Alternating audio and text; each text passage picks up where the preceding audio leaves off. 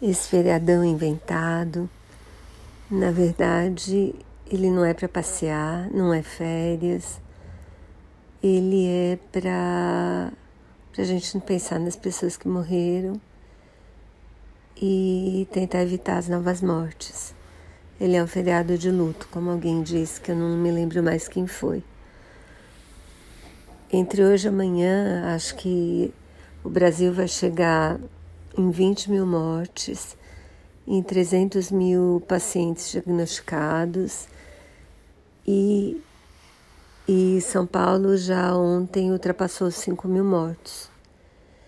Então vamos pensar neles, vamos aderir ao isolamento social Vamos ajudar o pessoal que trabalha em hospital, eu inclusive. E é isso. Agradeço mesmo. Se vocês fizerem, usarem máscara, evitarem sair de casa, porque está fazendo diferença, está salvando vidas.